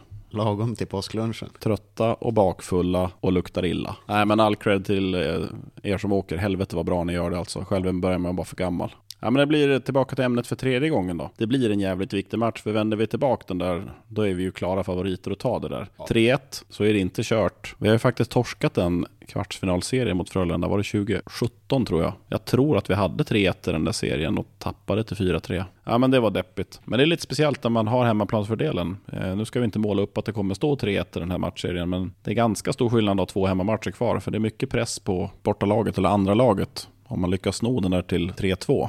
Då är det liksom do or die lite för dem. Och då vet de att tar vi inte det här då är det tufft och då kan det bli lite skakiga ben. Sen ska man ju även tänka på det att Örebro är ju ett lag som historiskt sett aldrig har gått längre än så här. Det finns ju inte riktigt den här vinnarkulturen som säger om man hade ställts mot ett Färjestad, Växjö eller Frölunda som har rutinen av att kunna kanske vända en matchserie. Utan jag tror som du, mycket som du säger det att blir det 2-2 i matcher nu, då kommer det bli betongskallar i Örebro. Rögle drabbades ju rätt tydligt av det skulle jag säga och det går ju nästan att peka på när det skedde också. Du Ja. pratade om Albin Sundsviks mål där. Det var ju som att där svängde allt på något sätt.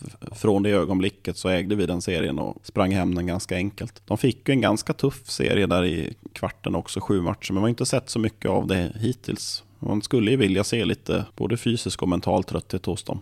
Ja, faktiskt. En sak som jag satt och funderade på under match två, för då ville man ju bara tänka på annat, eh, eller något positivt. Hur vi skulle kunna sno hem den här serien trots 0-2, för man såg ju ganska tidigt att det här kommer inte gå. Jag får ju för mig att Örebro spelar jävligt nära sitt max nu. Jag har lite svårt att se att det finns en växel till i det där laget, utan de gör nog det de är bra på, nästan exakt så bra som de kan göra det. Det här är ju sagt med väldigt svartgula glasögon som vi brukar säga, men de har ju en väldigt tydlig och en ovanligt tydlig gameplan hur de spelar och det har ju funkat, det får man säga, det har funkat bra. För de, de är ju glada att ha 2-1 i matcher, självklart. Men jag har ju lite svårt att se att de kommer kliva upp, göra något helt annorlunda och hitta liksom ännu mer i sitt lag. Däremot så tycker jag fortfarande det fattas ju en del hos oss. Vi har ju fortfarande spelare som har mer i sig. Absolut. Tänker jag inte på Jonathan Jonsson, för jag ser att det blinkar 22 i dina ögon nu. Men en sån som Podas till exempel, tycker jag har mer att ge. Han gör det inte dåligt och framförallt matchen igår är väl ingen som gör dåligt. Det är ingen som följer ramen alls där, men det, det finns ju lite mer att hämta hos flera stycken. Definitivt. Och eh, menar, en spelare som Kynackel, jag tycker att igår gör han sin bästa match. Ja, han börjar trampa igång ordentligt nu. Men även där tycker jag att det finns mer att hämta. Och, Ja. ja. men det är väl lite som du säger. Jag tycker egentligen alla kan steppa upp lite till. Förutom Linus Söderström, han är väl i stort sett 100% fläckfri. Han har nästan fått för lite cred för vad han har gjort den här, det här slutspelet. Trots. Hela den här serien. Så, men det, det är svårt att lyfta någon när superlativen tar slut. Han är ju inte en kille som gör en kullerbytta framför Västra, men det vill vi inte att han ska göra heller. Vi vill ju att han ska vara Linus. Han får göra så lite eller så mycket han vill. Bara han gör det han ska, och det gör han. Han gör det med bravur. Mm. Det är länge sedan jag har stått inför en slutspelsmatch och varit så osäker på hur det ska gå som match fyra. Jag har ingen känsla alls för vart det där bär av. Ja, det är lite singla slant moment där. Det känns som en 50-50. Jag tror den som gör första målet i matchen, den kommer vinna. Summa summarum, gårdagen var väldigt trevlig för mig synnerligen. Eh, Två positiva besked. Bra tryck på Västra, trots att det var nervöst. För det märktes på, på läktaren igår att eh, det var svårt att få det här riktigt, riktigt starka trycket i första perioden. Jag tror att många var nervösa. Man märker det också på att när de fick stund och berätta att de eh, fick mycket tryck på oss, då går volymen ner ordentligt. Folk börjar skruva på sig och blir lite oroliga. Men så kommer det någon fin tackling ner mot vår del av, av hallen. Och då märker man att det finns lite resurser i, i stämbanden. Ja, jag tror ändå vi har en växel till kvar. Ja, ja, 100 Eh, procent. På läktaren alltså. Det var, det var bra igår. Med fullsatt så kan det låta ännu bättre. Men vi ska ju spela match igen på söndag. Det ska vi. Då blir det kul. Och alla ska dit. Alla ska dit. Alla var inte där igår fast det var fullsatt. Alla ska dit och den som inte kommer dit är ett lövensvin. På tal om Lövensvin. Du hintade något om att du hade någon fråga eller åsikt som hade kommit in på din telefon. Vad var det för något? Vill du dra dem nu eller vill du ha dem till nästa avsnitt? Nej, jag sitter ju här nu. Ja, ja men då. Ask and you shall receive, som man säger i Amerikat. Eh, Är du redo för lite lyssnarfrågor då? Absolut. Jag har ju bett om dem. Ja men absolut, bra. Jag kollar bara så att du fortfarande är vaken där. Man blir lite äldre så lätt hänt att man Det har gått 20 sekunder sedan jag sa det, men okej. slumrar Det till. är inte narkolepsi. Ja, Det vet man aldrig. Ja. Kan du dra den där nu? Hej! Superbra podd! Har lyssnat på alla avsnitt hittills och hoppas ni fortsätter leverera avsnitt av lika hög klass. Ser alltid fram emot nästa avsnitt. Ha en fråga angående Löven. Ser ni hellre att Löven håller sig kvar i Hockeyallsvenskan eller andra divisioner så länge det är under AIK? Eller hade ni velat att det gick upp så vi hade kunnat uppleva riktiga hatmatcher i SHL och slutspel? Tack på förhand och fortsätt med det fantastiska jobbet. Mvh Albin Lidman. Albin, så här är det. Ju längre ner i seriesystemet Björklöven spelar, desto gladare blir jag. Medhåll. Om man hoppas att de ska gå upp, eller för den delen klara sig kvar, då måste man också hoppas på att Björklöven ska vinna hockeymatcher. Och det finns inte i mig att göra det. När Björklöven spelar en ishockeymatch, då håller jag på det andra laget. Därför hoppas jag att de ramlar ur, eller går i konkurs, eller båda. Ja, så de får gärna ramla ner i division 1 så får vi se derbymatchen mellan Clemens och Löven. Det gjorde ju faktiskt jag för en 15-17 år sedan. Ja, jag såg ju dem när de var nere i division 1 och mötte Kiruna också. Det var en fin förnedring. Jag tror i och för sig att de vann mot Klämpan, men skit i det. Ändå kul att de fick åka till Kopparhallen och spela. De förlorade ju mot Kovlands. Så svar på din fråga Albin. Är den ställd till mig? Jag vill aldrig att det går bra för Löven. Inte på något sätt vill jag att det går bra för dem. Ska vi prata derbyn så kan du få det långa eller korta svaret. Det korta svaret går ihop med vad jag sa. Jag kan inte hoppas på att det blir derbyn därför att det skulle innebära att antingen vi åker ur eller de går upp. Och inget av det vill jag. Det långa svaret är att det finns en jätterisk för AIKs verksamhet, tror jag, om Löven går upp. Vi plockar i princip vad vi vill ifrån deras verksamhet som är någonting att ha och skickar eventuellt smulorna tillbaka. Vi har unga killar som i stort sett hundraprocentigt väljer hockeygymnasiet här i stan. Därför att det är ett elitlag och man ser att man får chansen här. Och att se Umeå-killar göra det om Löven går upp och etablerar sig det är avlägset för mig att en born and raised Umeå-kille kommer göra det. Och då tappar vi dem. Då har vi inte killar som Sebastian AHL längre. Då kommer de att spela den där fula gröngula tröjan livet ut istället. Men tack för de fina orden och för att du lyssnar på podden. Ja, det glömde vi säga. Jag blev så upprörd av att Löven kom upp som ämne så att jag glömde det. Men Ja, men vi hoppar vidare till en till fråga. finns det en till? Den här är ju är lite rolig. Vem är det som har skickat in den? Det vill han inte säga. Det för familjefridens skull vill han att det förblir anonymt. Tjenare! På uppmaning i senaste poddsläppet så kommer en fråga här som jag i husefridens namn gärna ser ställs anonymt. Det ordnar vi. Hur går man tillväga för att konvertera en medelmåttigt investerad supporter av annat lag till sanningen? Min sambo på sex, snart sju år hade noll hockeyintresse när vi träffades i Luleå, där vi fortfarande bor. Jag har försökt allt jag kan för att få med henne under svartgula fanan, men tyvärr så verkar hon dras allt mer mot Luleå, inom parentes, och Färjestad av någon outgrundlig anledning. Kärleken och relationen är stark, men för varje säsong hon hurrar för Lulemål i derbyn tär det lite hjärtat. Det ska tilläggas att vi båda är inflyttade med mig från Skellefteå-trakten och hon från områden söder om Dalälven. Så säg mig, hur långt ska man gå och finns det hopp om förändring? Oj, det blir nästan radiopsykologen här. Får jag bemöta en sak först? Ja, absolut. Jag hoppas att den anonyma brevskrivaren inte menar det han skrev, att hans sambo på sex, snart sju år håller på fel lag, för då har vi ett jätteproblem. Vi kan inte ha en sambo som är sex eller sju år. Det var så du tänkte. Ja, det står ju så. Ja, ja, ja. Språkmagistern. De har varit tillsammans i 67 år. Kan du andas ut då? Vi kan andas ut. Mm. Det är nog inte så jävla enkelt, tror jag. Du sitter ju faktiskt lite i den där sitsen själv, Rasmus. Du har ju en sambo från Timrå. Mm, jag har ju lyckats. Hur? Det är nog bättre att du tar den här frågan. Ja, till att börja med så har vi fördelen att vi, vi bor ju i stan här i Skellefteå. Och primärt så fick jag ju med henne och börja bli delaktig inom supporterlivet på ett annat sätt som hon inte var tidigare. Och därifrån byggs ändå en grund. Alltså en sån här strötittande supporter som kanske inte har varit aktiv inom en supporterorganisation eller det. En mer passiv åskådare, tänker du? Mm, men när man sätter sig och blir helt plötsligt mycket mer aktiv, då tror jag att det ändras ganska snabbt. Det är väl gemenskapen du pratar om? Gemenskapen och sen, ja, jag tog med henne på matcher hit och det tog väl ungefär ett, ett och ett halvt år. Nu ska inte jag såga din sambo här, men jag tror inte att hon kan ha varit en hardcore Timrå-supporter.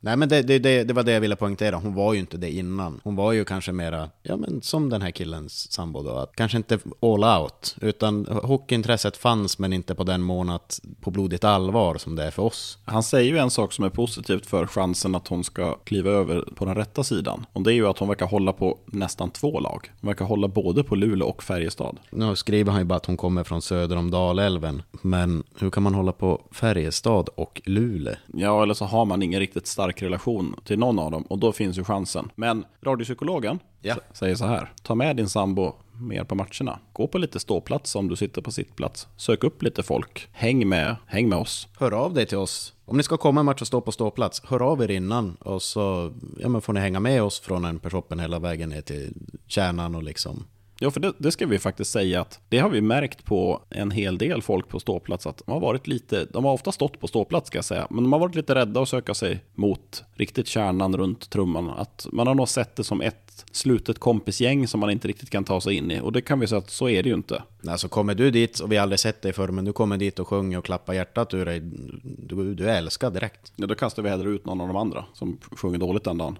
Precis. Ja. Nej men där är man ju verkligen välkommen. Det är en ganska fin gemenskap att komma in i. Det är ju inte så prestigefyllt, det spelar inte så stor roll vem man är och är man liksom inte pedofil eller nazist så är man ju välkommen. Och det verkar ju inte den här vara något av dem. Vi ska väl försöka tillsammans kanske råda bot på, eh, på din sambos eh, splittring av supporterskap. Det man får skicka med också att det här är ju inte gjort på en månad. Det här, det här kräver nog en säsong eller två när man känner att, att det här är roligt. Så att han, behöver ju, han behöver ju hålla ut. Hålla i och hålla ut som det hette här i pandemitiderna.